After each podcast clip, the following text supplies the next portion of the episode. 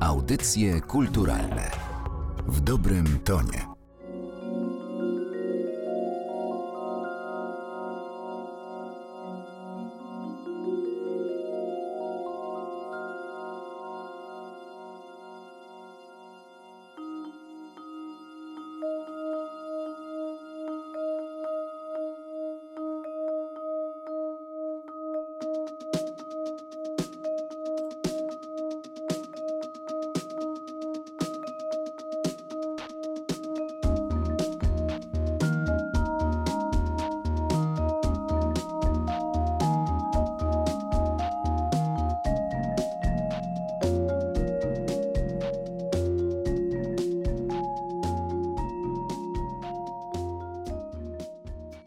Przy mikrofonie Martyna Matwiejuk. Witam Państwa bardzo serdecznie w audycjach kulturalnych. Dziś moim gościem jest Miłosz Pękala, perkusista, wibrafonista. Jak o sobie mówi przede wszystkim najpierw człowiek, dopiero potem artysta. Dzień dobry, witaj. Dzień dobry, witam wszystkich bardzo serdecznie. Pod koniec 2021 roku ukazała się Twoja płyta Eight Pieces in Different Tempos, przy okazji której dzisiaj się spotykamy.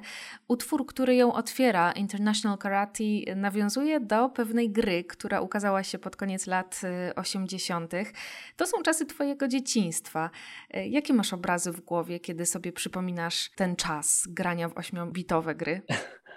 Może zacznę od tego. Płyta jest y, takim trochę nawiązaniem właśnie i rozrachunkiem z moim dzieciństwem, z estetyką mojej młodości, mojego dzieciństwa, bo wychowując się w Rzeszowie, naszą rozrywką, taką najbardziej technologiczną, to były właśnie pierwsze komputery, takie jak Atari, Commodore i to dla nas było naprawdę coś niesamowitego i, i pamiętam te czasy, kiedy się chodziło do kolegów, żeby wspólnie pograć, jakby to nam, na mnie, jako na człowieku młodym odcisnęło, okazuje się, dosyć mocne piętno. Zauważyłem to tak naprawdę po kilkudziesięciu latach, jak ta muzyka jest dla mnie, jak bardzo jest mi bliska. I płyta, o której mówimy dzisiaj, stanowi gdzieś tam właśnie takie nawiązanie do tego, pogodzenie się z tym, wypuszczenie tego z siebie, tego, że dla mnie i dla moich rówieśników to ośmiobitowe brzmienie było czymś zupełnie nowym, było, ja nie wiem, czy, czy można powiedzieć, że to było atrakcyjne,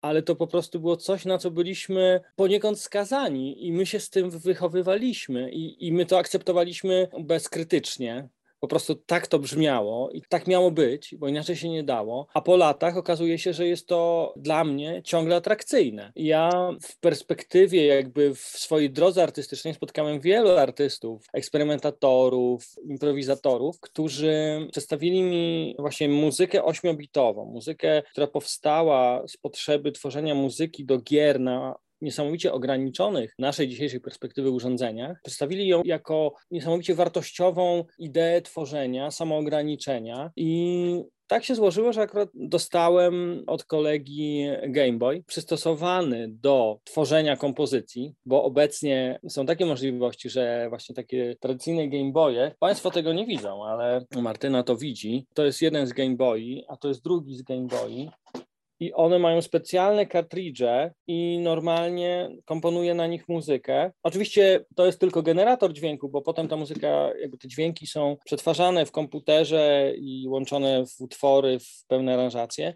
no ale to jest jakby punkt wyjścia. I się okazało, że ja mam niesamowity sentyment do tego, po prostu. Stąd utwór otwierający. To była w ogóle, w ogóle świetna gra, a muzyka, która tak naprawdę została skomponowana, temat został skomponowany przez Ludziego Sakamoto, czyli nie byle kogo, później przez Renachu Hubarta, temat został zaadaptowany do gry. Ja pamiętam tę muzykę przez całe swoje życie, ja pamiętałem, to dla mnie było coś niesamowitego i zawsze się zastanawiałem, jakie to jest fajne. I w końcu nadarzyła się okazja, może nadarzyła się, sam ją stworzyłem, tą okazję, żeby żeby w końcu to wykorzystać. To poza tym sentymentem i poza samoograniczeniem, co cię uwodzi w tych utworach, kiedy słuchasz ich w trzeciej dekadzie XXI wieku? Dla mnie muzyka, znaczy odkrywam to cały czas, się do tego przekonuję, że oprócz tego, że mamy w muzyce melodie, harmonie, które są bardzo ważne, to dla mnie jako perkusisty istotnym elementem jest barwa, no bo pracując na instrumentach perkusyjnych generalnie pracujemy barwą.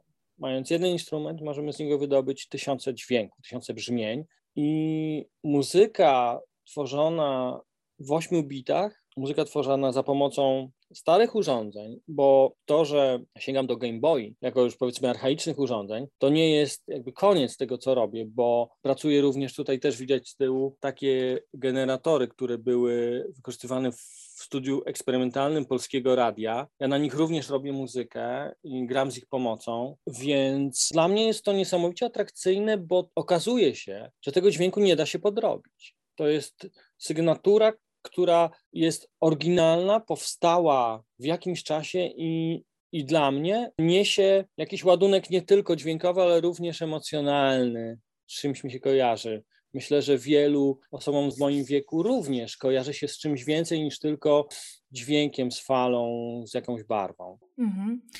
Dla mnie chyba najbardziej niesamowite mm, podczas odsłuchu tej płyty było to, że kiedy słyszymy te hasła opisujące album, czyli ośmiobitowe gry, oldschoolowa elektronika, właśnie Game Boye czy MIDI, no to ja sobie w pierwszej kolejności wyobrażam coś, co jest bardzo surowe, syntetyczne, być może nawet chłodne, a tymczasem dostaję utwory, wręcz niektóre nazwałabym onirycznymi. One są bardzo blisko człowieka. Jaki ty miałeś pomysł na tę płytę? Jak to się stało?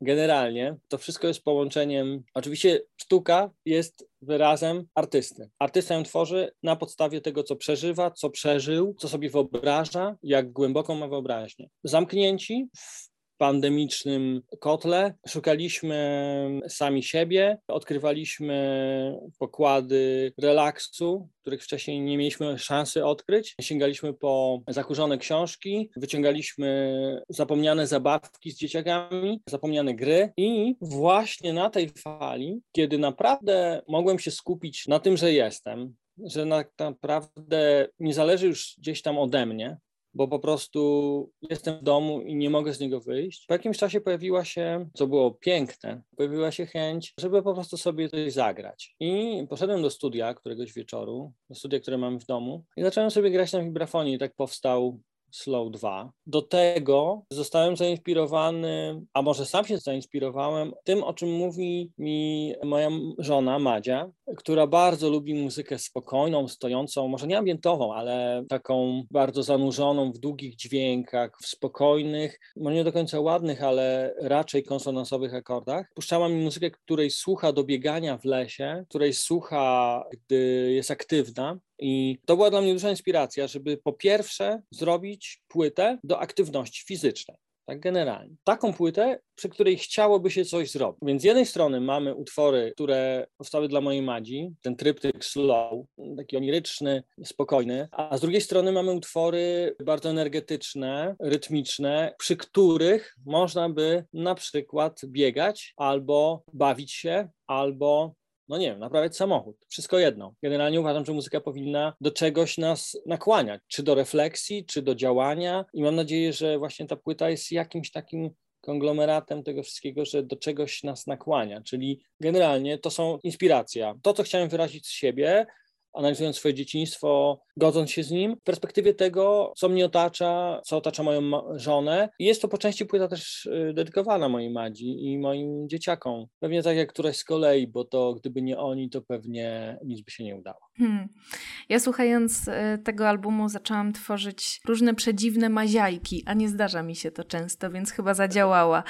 E, chciałam Cię jeszcze zapytać, czy coś się okazało mm, dla Ciebie wyzwaniem podczas realizacji tego albumu? Będąc jednocześnie kompozytorem, wykonawcą, inżynierem dźwięku, kimś, kto tą muzykę miksuje, można popaść w lekką schizofrenię i tak naprawdę rozdzielenie tych funkcji, bo każda z tych funkcji ma swoje priorytety i rozdzielenie tych funkcji jest dla mnie bardzo trudne, bo miksując, no ja się ciągle tego uczę. Ja nie mówię, że to jest jakby etap mojego rozwoju, którego jestem zadowolonym. No myślę, że dużo czasu zajęło mi takie ustawienie wszystkich proporcji, dźwięków, wszystkiego, żeby osiągnąć jakiś satysfakcjonujący mnie obraz muzyczny to chyba było największym wyzwaniem, że ten przeskok od kogoś, kto musi de facto przeżyć te utwory, zagrać je, nagrać je, do kogoś, kto musi spojrzeć na to chłodno i powiedzieć: no Dobrze, to było świetne, ale to coś zabrzęczało, muszę to zrobić jeszcze raz. I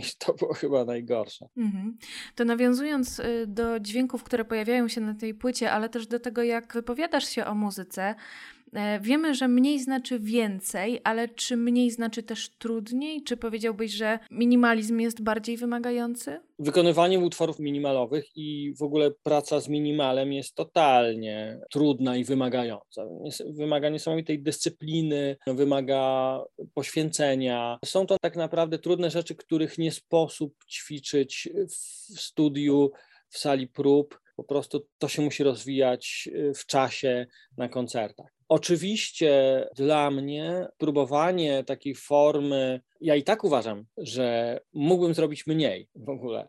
To mnie trochę, tak sobie myślę z perspektywy, ale to, to było jakieś wyzwanie, żeby się ograniczyć na przykład tylko do vibrafonu w niektórych utworach i potem zacząłem dodawać jeszcze inne instrumenty, ale pierwowzór był taki, że może tam nie być niczego więcej, może być sam vibrafon i utwory powstawały tylko na vibrafonie, a potem jakby aranżacyjnie obudowywałem ten vibrafon innymi instrumentami. Więc jest to, jest to jakieś tam wyzwanie, jest to trudne, aczkolwiek to jest taki, takie moje przemyślenie, bo z jednej strony pracuję z instrumentami akustycznymi, takimi jak marimba, vibrafon, wszystkie bębny, instrumenty perkusyjne. Z drugiej strony pracuję z urządzeniami elektronicznymi, takimi jak generatory, syntezatory, sekwensery. No mamy jakby mnóstwo dziedzin i tak naprawdę dostając taką paletę, z jednej strony możemy wszystko, a z drugiej strony tak naprawdę sami nie wiemy, od czego zacząć. To jest wielki problem. Mając wszystko, tak jak patrzę na, na dzisiejsze czasy, mając wszystko w komputerze, wydawałoby się, że co druga osoba może być najlepszym kongistą na świecie. Na przykład. Lub muzykiem, nie wiem, marimbafonistą na świecie, ponieważ wystarczy, że obejrzy wszystkie filmy, które są dostępne w serwisie YouTube, zamówi sobie lekcje prywatne u najlepszego marimbafonisty na świecie, wszystko przez internet i to wszystko jest możliwe, ale okazuje się, że wcale tak nie jest. Że mając tak naprawdę nieograniczone możliwości, albo nie umiemy z nich korzystać, albo nas to przytłacza. I narzucenie sobie pewnych takich ram, pewnych ograniczeń jest chyba w ogóle kluczem do tego, żeby zrobić coś ciekawego, starając się wykorzystać ograniczony materiał, tworzymy najciekawsze rzeczy. Tak mi się wydaje i z mojego doświadczenia tak to z reguły jest. Mhm. To a propos zaczynania od czegoś, czy ta płyta Eight Pieces in Different Tempos, czujesz, że coś otworzyła nowego w twojej głowie, jakąś przestrzeń, to, że zacząłeś nawiązywać do tej estetyki, to, że ta płyta też pojawiła się, no może nie w kontrze, ale jako coś zupełnie innego niż to, co dotąd wydawałeś solowo? Myślę, że tak. Jest zdecydowanie jakimś nowym otwarciem. Jest zdecydowanie z mojej perspektywy, czy odważeniem się na wyjście poza muzykę, powiedzmy, nową, bo równocześnie z tą płytą, to nie było do końca zaplanowane, ale tak wyszło, okazała się moja płyta solowa, druga, Monoperkusja 2, Monopercussion 2 i ona jest zupełnie inna. To są utwory osadzone w estetyce muzyki nowej, z elektroniką nowoczesną, bardzo skomplikowane, wirtuozowskie i tak dalej długo nad nią pracowałem i w tym się czuję, jakby wiem, że to jest, to jest materia, w której pracuję na co dzień, a osiem utworów w różnych tempach powstało jakby na marginesie tego, tego co robię, a z drugiej strony okazuje się, że sprawiło mi to niesamowitą radość i przyjemność praca nad tą płytą. I cieszę się, że wielu ludziom się podoba i odbieram dobre recenzje, to mnie podtrzymuje na duchu. To taki czas wolny Miłosza Pękali, ta płyta. Tak, dokładnie. Czekamy na więcej zatem. Bardzo Ci dziękuję za nasze dzisiejsze spotkanie. Bardzo Państwu dziękuję. Mam nadzieję, spotkamy się muzycznie w Waszych domach lub przed radioodbiornikami lub przed ekranami komputerów.